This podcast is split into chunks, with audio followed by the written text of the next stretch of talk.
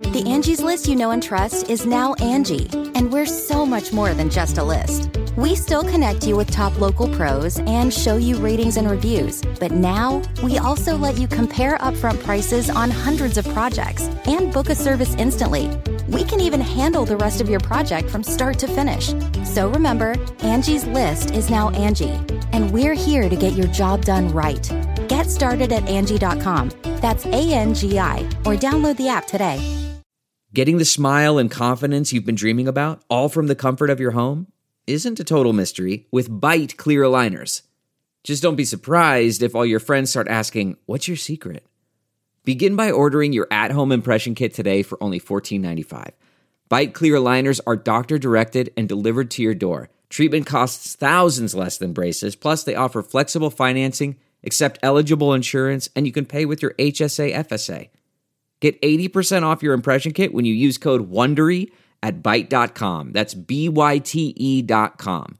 Start your confidence journey today with Byte. Hey, welcome to the Mining Pod. This is our first time airing on the Coindesk Podcast Network, and thank you for tuning in with us. If you like the show, definitely follow us here on the Coindesk Podcast Network or go check us out on the Mining Pod feed as well, we're going to be publishing on Tuesdays and Fridays going forward. This show encapsulates information from the Bitcoin and Bitcoin mining areas of the crypto industry, mostly focusing on builders, shakers, and movers and developers within Bitcoin and Bitcoin mining. In today's show, we're joined by John Stefanopoulos. He's the founder and CEO of FutureBit, a Brooklyn based Bitcoin miner that is building small Bitcoin miners to bring them back into the home and office. It's a very interesting show from an ideological perspective on how we should continue to decentralize the Bitcoin mining network through building different types of hardware. Get into it with John on quite a few different topics, and I would encourage you to go check out futurebit.com to go see what sort of products that might be interesting to you.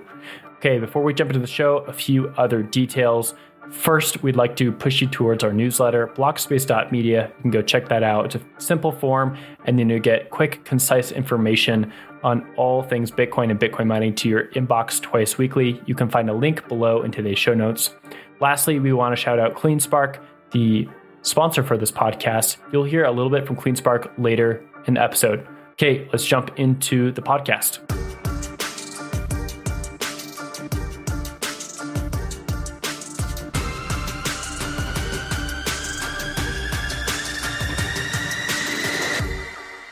Welcome back to the Mining Pod. On today's show, we're joined by John Stefanopoulos, the founder of FutureBit.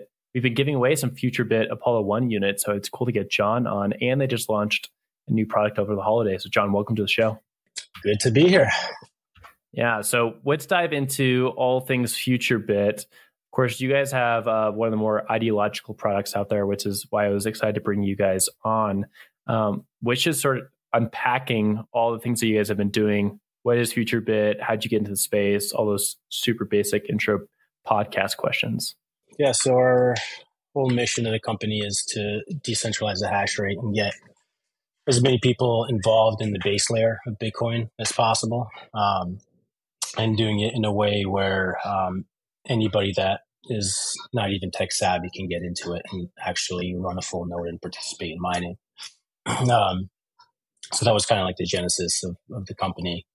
Um, I, I, personally founded the company back in 2015 because, as you can see, I'm in New York City, lived in a studio apartment, um, and back then um, was about the time that uh, the the big you know Bitmains and it's pretty much only Bitmain back then anyway uh, stopped producing home mining hardware. Um, so like the S, I would say the S5, S6 was like the last line in Bitmain where it was like sub thousand watts where you could, you know, reasonably run something like that in your house. Um, and then there was like a lot of other companies in the space around then that were building, you know, home based devices, but they either all went bankrupt or went out of business because, you know, they couldn't uh, deliver the product. Um, so after all those companies left, Bitmain decided to go full, you know, corporate and, and mining farm and just, you know, serve a few customers and send out thousands of units, which, you know, in a hardware mining business makes sense. Um, so there was a huge void um, in uh, hardware for home users. And that's kind of where I was like, you know, this, this is not how Bitcoin was designed to be run. And so I kind of stepped in and started with a bunch of little USB miners. Um, that's that's how the company started. Um, we actually took uh, a bunch of ASICs from a defunct uh, ASIC company, um, took all their ASICs, took all their design stuff, um, all their bankruptcy stuff, and kind of started the company around that. Um, and you know, it slowly grew from there. Um, we're completely grassroots, pretty much do zero marketing, zero VC funding. Um, it's all uh, customers buying our product and, and slowly growing through there. Um, and that's kind of how I've been able to keep um, the core principles of the company alive. Um, otherwise, you know, there, there's a lot of pressure in the space to do other things, and uh, that's the only way I've I've been able to navigate that and, and stay true to to the mission of trying to change Bitcoin and and get as many people involved as possible. How do you go about the marketing stuff? I'm interested on that note, maybe just because I, I work in that land. For a product like this, it probably has I don't know how high R and D costs, but some R and D costs.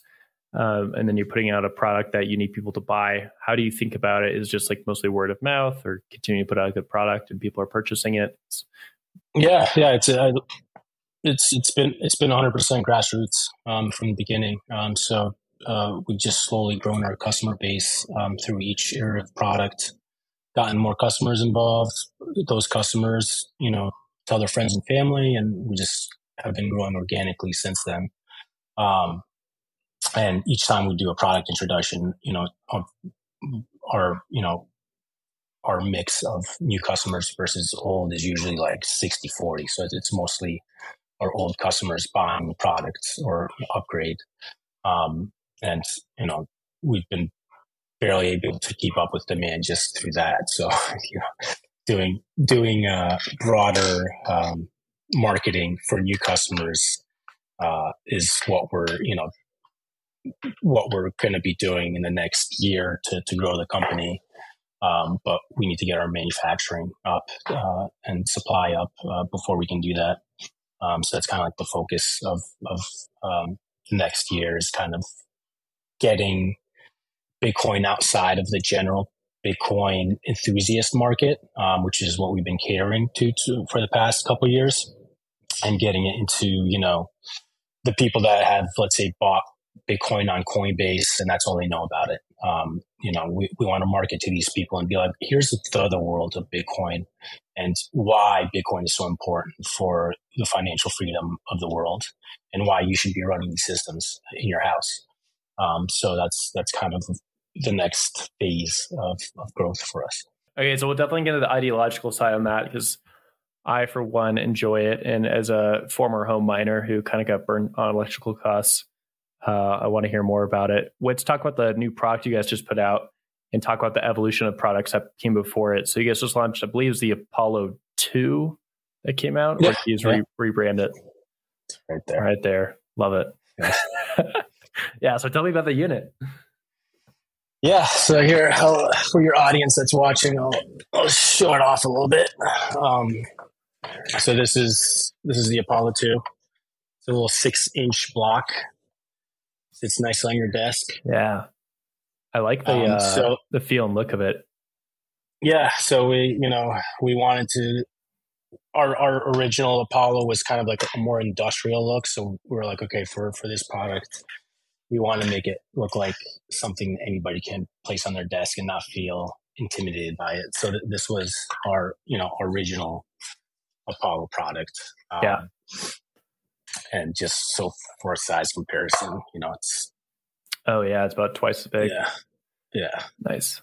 Um, so the the big change for um, the Apollo 2 is we integrated the power supply in the unit um, and we doubled the the output of it. Um, so what we found with the original Apollo was most people were buying two or more. Um, so and kind of going back to to you know what you mentioned in terms of power bills and, and why a lot of people get turned off of mining. Um, when we launched the original Apollo, we we chose a target um, wattage of 100 watts on purpose because that was the the wattage level where most people wouldn't see an impact on their power bill. Um, so it was, you know, a sub five dollar addition to your power bill, and, and most people wouldn't shut down the device just because their power bill goes, you know, five dollars more each month. So our goal was, okay, let's let's build a device where no matter what the Bitcoin price is, people continue to mine and support the network, regardless of what the economics of it was, because you know no one's going to care about an extra couple dollars a month on their power bill.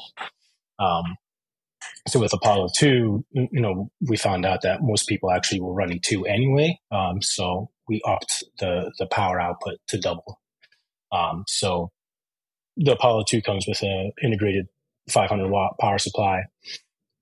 Um, so it, it, hashes between 2 to 400 watts and um, about 6 to 10 terahash of hash rate. Um, and uses the latest 5 nanometer node. So it's about 30 watts per terahash uh, range um, in terms of efficiency. Um, and then the big uh, feature, software feature that we've added to it is our uh, our solo stratum pool feature. Um, so what a lot of solo a lot a lot of home miners do with lower end devices is they solo mine. Um, so they point it to a solo pool where instead of you know gaining, let's say, 500 Satoshis a day, um, and hoping that you accumulate enough where the transaction fees are, are to a point where you can actually pay out, which would take, you know, even with our device would take over a year to do. Um, what a lot of people do instead is just point it to a, uh, a solo pool and hope they hit a six Bitcoin block, um, which is a cool way uh, of, of supporting the network because at the end of the day, what we care about is having as much hash power out there, creating free uncensorable blocks. So whether that block is found through a single solo miner or through a, a solo pool, it's all the same thing in my mind at the end of the day. Um, so the more solo blocks that we have being found out there, the, the better it is for the network. Um, and this is kind of like a cool incentive way for people to to run these small devices on their desk um, because instead of you know, thinking, oh, I'm just only making a couple satoshis a day. Here's a little lottery miner where I have, you know, a hundred times a chance of, of hitting a block than finding, you know, the Powerball, let's say, uh, a daily chance. Um, and it's just a way cooler incentive, uh, of running small machines. And that's kind of like what the, the trend has been, uh, over the last couple years with, with small mining devices. So, um, the the software that we're included we're including with Apollo 2, and that's also going to be able to be run on, on the original Apollos is um, bringing that solo pool functionality directly into the device. So what you're essentially doing is running a whole Stratum solo uh, server on your own personal device. So that means that device itself is is solo mining onto your own personal node. But the cool part is you can also point any um, hash that you have to that device as well. Um, so let's say you're a small miner that has you know 10 S19s, you can point those S19s instead to a pool. You can point it to your own personal pool that yeah. solo mines directly to your node. Um, so it's the first time that something like this has been available in a plug and play fashion for for people that aren't technical. So we're we're excited for it, and um, we think 2024 is going to be the first year someone's going to find a solo block uh, on a personal device, which has not happened since you know the original Satoshi days. So that, yeah. that's going to be a, a threshold moment in, in the history of Bitcoin. So we're excited about it. That'd be quite the windfall to get 60 yeah, yeah. before the happening especially if you uh you know crank that one yeah out. because like you know you, you hear all the news when someone finds a, a, solo block on a solo pool and and that's super cool and rare uh, but when someone finds it on their own personal device running their own node that's going to be that's going to be a, yeah i think a beautiful moment for bitcoin so yeah. just like turning on your monitor and seeing that you have a you know 6.25 bitcoin in your wallet right. was to be right. uh, pretty pretty incredible um, yeah. Tell me a little bit about like how you think customers think about the economics for a unit like this, and how you think about it as well. Um, because there's a price point for a machine, there's a payback period. To me, when I look at something like this, I think it's more like an ideological thing. Like I want to mine Bitcoin, I want to be part of the network. This is the most simple way to onboard and so I'd go ahead and purchase stuff. And I've done like that that kind of stuff in the past, but it might be possible with like the low joules per terahash and things like that to think about a pay- payback period. So I'm curious your thoughts on that. Yeah, so I mean, obviously we we get this a lot, and you know, a, a lot of people, you know, the criticism and, and of, of our company is that you know we sell unprofitable, expensive devices, um, and that's not what our market is or or who we are targeting to. We're we're targeting it to people that have started to dive deeper into Bitcoin and starting to understand it more and want to participate in the base layer of Bitcoin. Um, and there's no hardware out there that is plug and play that allows you to have the full ecosystem on your desktop. Um, so that's kind of the value add that we bring to the product. It's it's a plug and play device. Um, like I, I, personally think of it as a Bitcoin node first. Um, that includes a small miner as an incentive to run that node. That's kind of how I think of our product.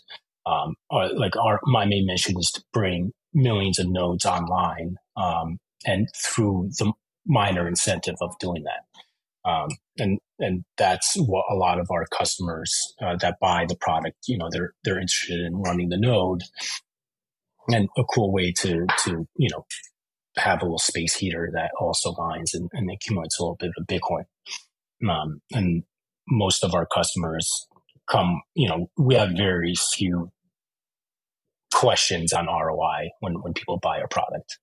Um, and we st- we even steer our, pro- our, our customers away when they do ask that. We're like, you should do a little more research. Um, yeah. This is not for you. Um, and you know, we, we don't, we're, we're, not the type that, or we'll, we'll sell the product just to sell it. Yeah. Um, you know, we want you to be, we want you to understand Bitcoin and understand what you are buying before you buy it. Um, and, and that's kind of our stance on it. Um, and a lot of people are getting it, and, and a lot of more people are, are waking up to to the whole mining uh, revolution that that we kind of spearheaded. And there's a lot of new companies popping up, uh, doing what we're doing with different hardware and different ways of doing it. Um, and it's really cool to see. Um, people are getting excited about, uh, you know, bring hash power back to to loans. And there's a lot of ways to do it. We're just one way of doing it, and um, we need a lot more companies than just FutureBit doing it um, in order to to get to the point where there's enough hash rate out there producing free uncensorable blocks, uh, competing with the huge miners out there that control, you know, over 75% of the hash rate right now. Yeah. Um, so. In the competitive world of Bitcoin mining, one name stands out CleanSpark, America's Bitcoin miner. At CleanSpark, efficiency isn't just a goal, it's our standard. Our sophisticated facilities are built and led by expert teams who care about Bitcoin and the communities we work in. Scale, we've mastered it. Our large scale operations have set us apart in the industry as examples of community oriented building. Our track record speaks for itself. We navigate the complexities of the new economy with precision and with skill, continuously achieving operational milestones. Curious about how we do it? We invite you to discover the story behind CleanSpark's success at cleanspark.com. let's go back to the product really quickly, and then let's dive in back into that part on the mm. uh, mining centralization. So, what has been the product development from 2015 onwards, and how did you kind of get to this point with the Apollo 2? Um, so we, like I said, we started off with uh, these little USB miners. Um, so just sold most of our products that we sold in terms of volume were, were those USB miners. Uh, we sold uh, over 50,000 of those uh, when we started um, between 2015 and 2018. Um, and that kind of funded um, the R and D on the Apollo, um, which was a much larger endeavor. Um, we had to design. Uh, we, we, partnered with a company to design the ASIC and, and partnered with them to to build that first uh, 14 nanometer ASIC that we used um, in in the original Apollo, which took a lot of money, a lot of resources. Building a hardware startup is is not easy. Um, but you know we're we're super small and lean team. Um, the the core team is just five people that, that builds the whole product. Um, and that's how we've been able to survive three bear markets uh, so far. And and um, we have done the big, you know, marketing splashes of, of selling, you know, million units that we can't deliver. Uh, we've we've delivered every single product that we've sold, and, and that's kind of how uh, you know we've stayed alive and, and continued to grow. Um, we're, you know, we grow slowly, but that's that's how um, that's how I like doing things and how uh, we keep the the company and vision alive for the long term. So you know, we got a super long term goal, and we're slowly building ourselves to that goal, and, and we're excited about it. Definitely. So I guess that's the counter is you guys are going slow versus some of these public miners that are growing like weeds. I mean, two years ago it was a single digit percentage, or maybe three, four years ago, a single digit percentage of public miners in the US. And now it's like around 30% of the hash rate. The reason for that obviously is like public money, like fiat money coming into the system. A lot of these teams are taking advantage of that. What right. are like your concerns with the centralization of mining, maybe in the States or just in general, uh, for those who are probably not super familiar with that argument? Yeah, so I mean, the main concern, and and you know, it's, it's kind of come to light this year more, um, and people are starting to recognize it more, um, is uh, the problem of centralization with these big farms. Um, so all all these, most of these companies are publicly traded companies, first of all. So, um, you know, their their first duty is to their shareholders and not Bitcoin. Um, and number two, they're all centralized entities with centralized um, facilities. So, you know, there's there's no decentralization aspect in terms of block, block creation with these companies. Um, all these blocks, as far as I'm concerned, are censorable, and they we've seen where you know pools plus the companies involved with the pools have censored uh, blocks. Um, they're you know that whole F2Pool fiasco a couple weeks ago is an example of that. Um, and my fear is that this will continue to, to proliferate in, in the centralized mining aspect of, of uh, block creation. Um, and there needs to be a counter to that. Um, I'm not saying it's all bad. I'm not saying all these companies are, are, you know, are not Bitcoiners or, or they're not working towards uh, making Bitcoin a, a, a free and uncensorable asset. Um, but we have to make sure there's uh, enough hash power to counter that. Um, so, you know, let's say a bunch of pools are, are, you know, the government comes in and says, okay, these transactions or these uh, transactions coming from these countries, you have to censor. They're not, you know, sure they can do that, but they can't stop other miners from including those transactions in their blocks. And that's kind of what um, we're trying to do. So we're, we're building a device where you can point your hash directly to it, find blocks, and you know you can choose what uh, node software you want to run on it. You can choose what transactions you, you want to accept. Um, but most people will run, you know, the the base Bitcoin Core setup, and and you know, the the point is that there's going to be um, enough of those blocks created where even if you are living in a country where it's censored, you'll be able to get your transaction in into that block eventually. And and that's that's kind of you know what what the purpose of what we're trying to do is. And and you know that's the purpose of decentralization. That's that's why we need a lot more participants on the network. It can't be just you know four major pools controlling uh, over 75% of the hash rate. There has to be at least, you know, 50% of the hash rate being something other than that. Um, and that, that's why we need a lot more companies other than us doing this. Um, so we're, we're, we're going to be helping, um, accelerate that this year. Um, so we'll, we'll, we'll have some cool announcements in the next year where we're kind of, we're kind of be, going to be opening up our, our hardware platform for more startups. So oh, we'll, nice. we'll take out that, that initial, you know, 10 to 20 million you need to, to, you know, get stuff like this going, um, and offer just, you know, our, our, base hardware out there for people to integrate into, into other, um, systems and, and, ways of mining at home. Um, so that, that's going to be, it's going to be cool in the future. And, um, a lot more stuff in our pipeline that will accelerate all of this. Yeah, definitely a lot of questions uh, I got for you about home mining solutions or micro mining solutions.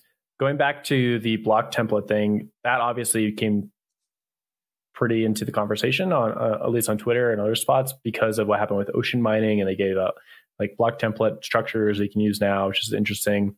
Uh, then also with F2Pool choosing to censor some transactions. Uh, tell me a little bit about that coming into the light how long have you kind of had that thesis that pools and miners were going to start implementing those things? And how do you think that changes with the introduction of uh, inscriptions and ordinals into the conversation? Yeah i mean uh, I've, I've been talking about this since you know 2015 and uh, you know back then there was a, a, bitcoin can do no wrong type of mentality across the community and, and nobody would you know acknowledge it. Um, and now it's reached the point where they can't ignore it anymore. Um, so you know, you know, there, there's obvious factions within and outside of Bitcoin trying to do damage to Bitcoin for obvious reasons, and and people, um, you know, can't ignore that fact anymore. Um, so whether which side you stand on the principle end of things, um, you have to recognize that um, there is damage going on to Bitcoin and, and the usability of it. Um, and people, you know, my mission is, is to get that out there and have people decide where they want Bitcoin to go. Um, you know, that's, it shouldn't be up to a bunch of companies and pools deciding that. Um, you know, people should understand the, the complexities of the issues and, and understand what the trade-offs are for, for what's going on in the ecosystem and, um, choose a path for Bitcoin that makes the most sense for the people and, and for free and, uncensorable money. Um, that's, that should be the, the, the, the beacon that's, that's guiding everybody in Bitcoin. But unfortunately, you know, when there's this much money involved, that gets lost. And, uh, if we don't get back to the principles of why Bitcoin was uh, created in the first place, what's the point? Uh, what's the point if um, BlackRock and Vanguard start taking millions of Bitcoin and into their custody, uh, control, um, you know, a majority of the hash rate through these proxies, and then Bitcoin becomes a bank 2.0. Um, and that's a very, very easy reality to, to become uh, in the future if, if we don't counter that. Um, uh, you know, that's that's my big prediction that I'm sure I'll get a lot of heat of. Uh, uh like, like I got a lot of heat talking about, you know, just basic censorship stuff years ago. Um, but, you know, this has to, you know, more people need to, need to realize this, that that's what's going on and need to stand up for what they want to fight for Bitcoin to be in the future. So, yeah. So you definitely present like a home mining solution or a micro mining solution. What do you think about the argument that Bitcoin mining does have some aspects of it that enable it to uh, decentralize pretty well in an industrial sense, where you can have like low energy and be mining from Latin America or be mining in Russia. Mean, even this year or last year now, we saw Russia's uh, hash rate resurge and grow a lot, right? And so, know, if we have like Russian miners and they're still under those sanctions, yet we also have these publicly listed miners we kind of have like this perfect conflict between enemies where they have to like kind of work together and they can't really change much with the, the ecosystem. Do you think that's like a possible scenario to play out? And uh, are you unhappy with that scenario kind of playing out where we do have kind of like a, a cold war with inside Bitcoin, but leads to kind of a stalemate and no censorship? Well right. I mean, that's that's kind of what's holding things together right now. Is is that is that um, that type of um, competition between the big miners, let's say. Um, so, you know, there's obviously more ideological minded big miners that, that are fighting censorship and, and others that, you know, once government tells them to do something, they'll do it. Um, but my worry in, in that regard and kind of like the nation state narrative of Bitcoin mining, where all these huge, you know, mining is no longer possible at all for any home miner and it's all done by huge nation states and corporations. Um, the problem with that is when it comes to uh, corporations and nation states, they usually collaborate with each other, especially on important topics that they collaboratively control. Um, so if there's huge powers controlling 90% of Bitcoin hash rate, they'll probably come to a consensus if it's only 100 entities controlling it, right? So that's my worry uh, about that narrative playing out for Bitcoin mining. Um, because no matter what, it, it's going to be a couple hundred people making decisions, and you can make decisions when there's only a couple hundred people involved. What we're trying to do, and the counter to that is let's have a million people producing blocks. Sure, it's, it's not, it's going to be one every day of those million producing a block. But as long as there's millions solo mining and producing blocks, there's no way there's going to be any consensus with, yeah. with, within those 1 million people, right? They're just going to do what's best for Bitcoin just on, on a principle basis of things. Um, because they have no other incentive to do so uh, other than I'm going to mine six or three Bitcoin. I want to be able to to transact that Bitcoin, so I'm going to do what's best for that, you know, that reality, which will be make sure I don't censor any transactions. Um, but when you have just 100 people controlling all of that, that that gets thrown out the window. From a hardware perspective, you guys are kind of managing that with this solution. And if you guys have enough numbers, and there's other people like mining on like one S19 at home and all that kind of thing, that's that's fantastic. On a software side, I think we're seeing that heat up right now, especially around block templates, where people are like, okay, most people use Bitcoin Core block templates.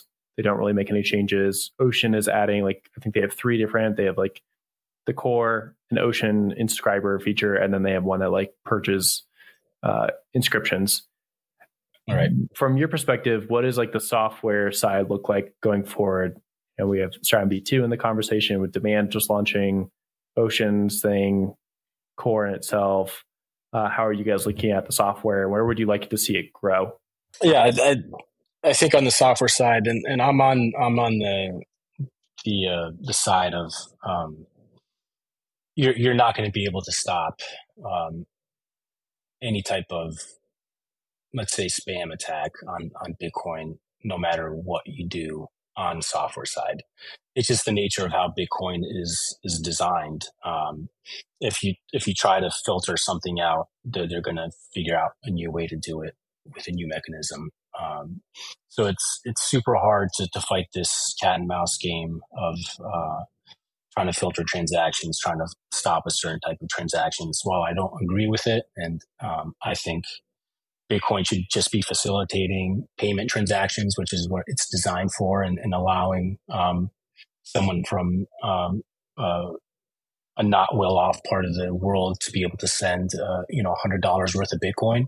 That takes, you know, ten percent of your of your uh, of your Bitcoin and transaction fees to do right now. I, I you know, that that's that's not great. Um, but the, the reality is, um, you know, block space is going to get more scarce. It's going to be harder to, to send transactions on on chain, um, on on direct chain. So on the software side of things, I, I, think we need a big push on on layer two solutions. Um, Lightning is great, but there's a lot of drawbacks and and things that need to be fixed uh, to make it super easy um, for people to use.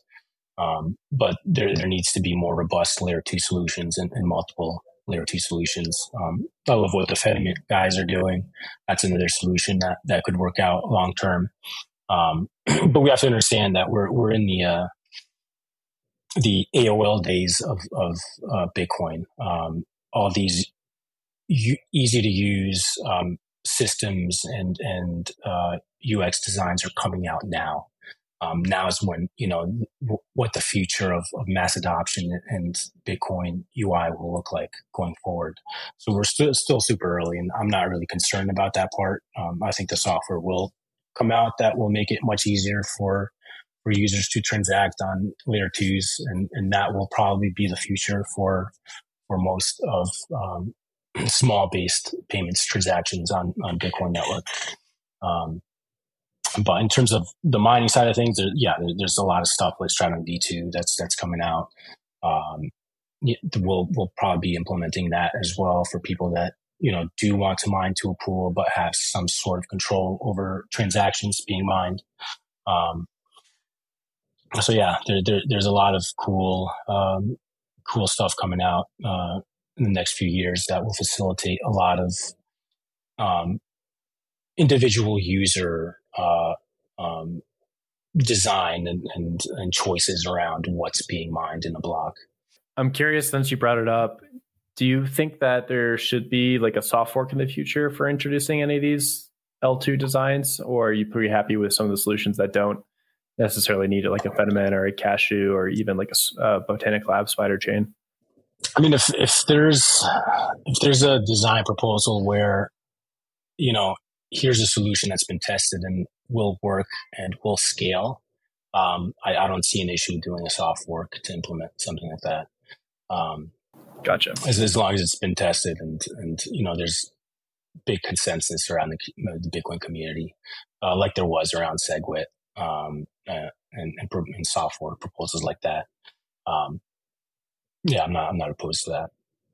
Yeah, one thing I'm kind of looking toward this year, and it's been like a prediction I've been kind of like pushing on the on the show, is that with the China mining ban, all these miners coming to the U.S. maybe for the first time, or uh, just coming over and being in uh, in the U.S. or in, in, the West, I should say.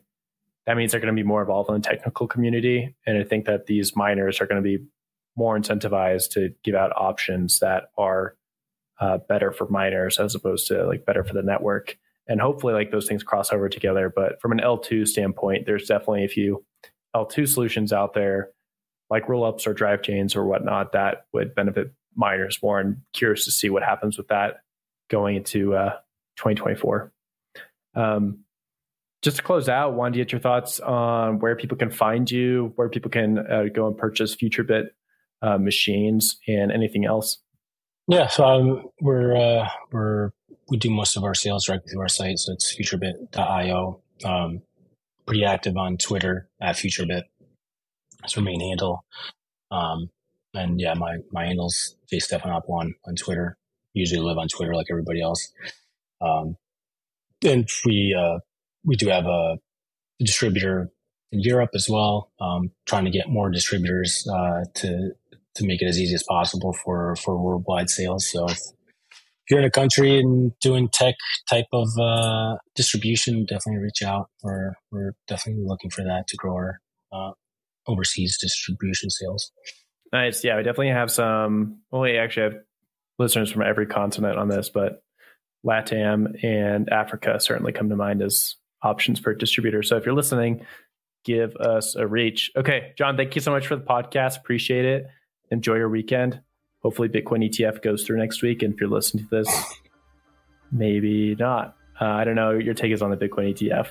you gave me a little smirk there, so maybe you don't want it to happen. yeah, yeah, that's that's a whole other rabbit hole. So. Another show then. Cool. Yeah, yeah. Thanks for your time. Pleasure. Thanks for having me. You know how to book flights and hotels. All you're missing is a tool to plan the travel experiences you'll have once you arrive. That's why you need Viator. Book guided tours, excursions, and more in one place. There are over 300,000 travel experiences to choose from, so you can find something for everyone. And Viator offers free cancellation and 24 7 customer support for worry free travel. Download the Viator app now and use code Viator10 for 10% off your first booking in the app. Find travel experiences for you. Do more with Viator.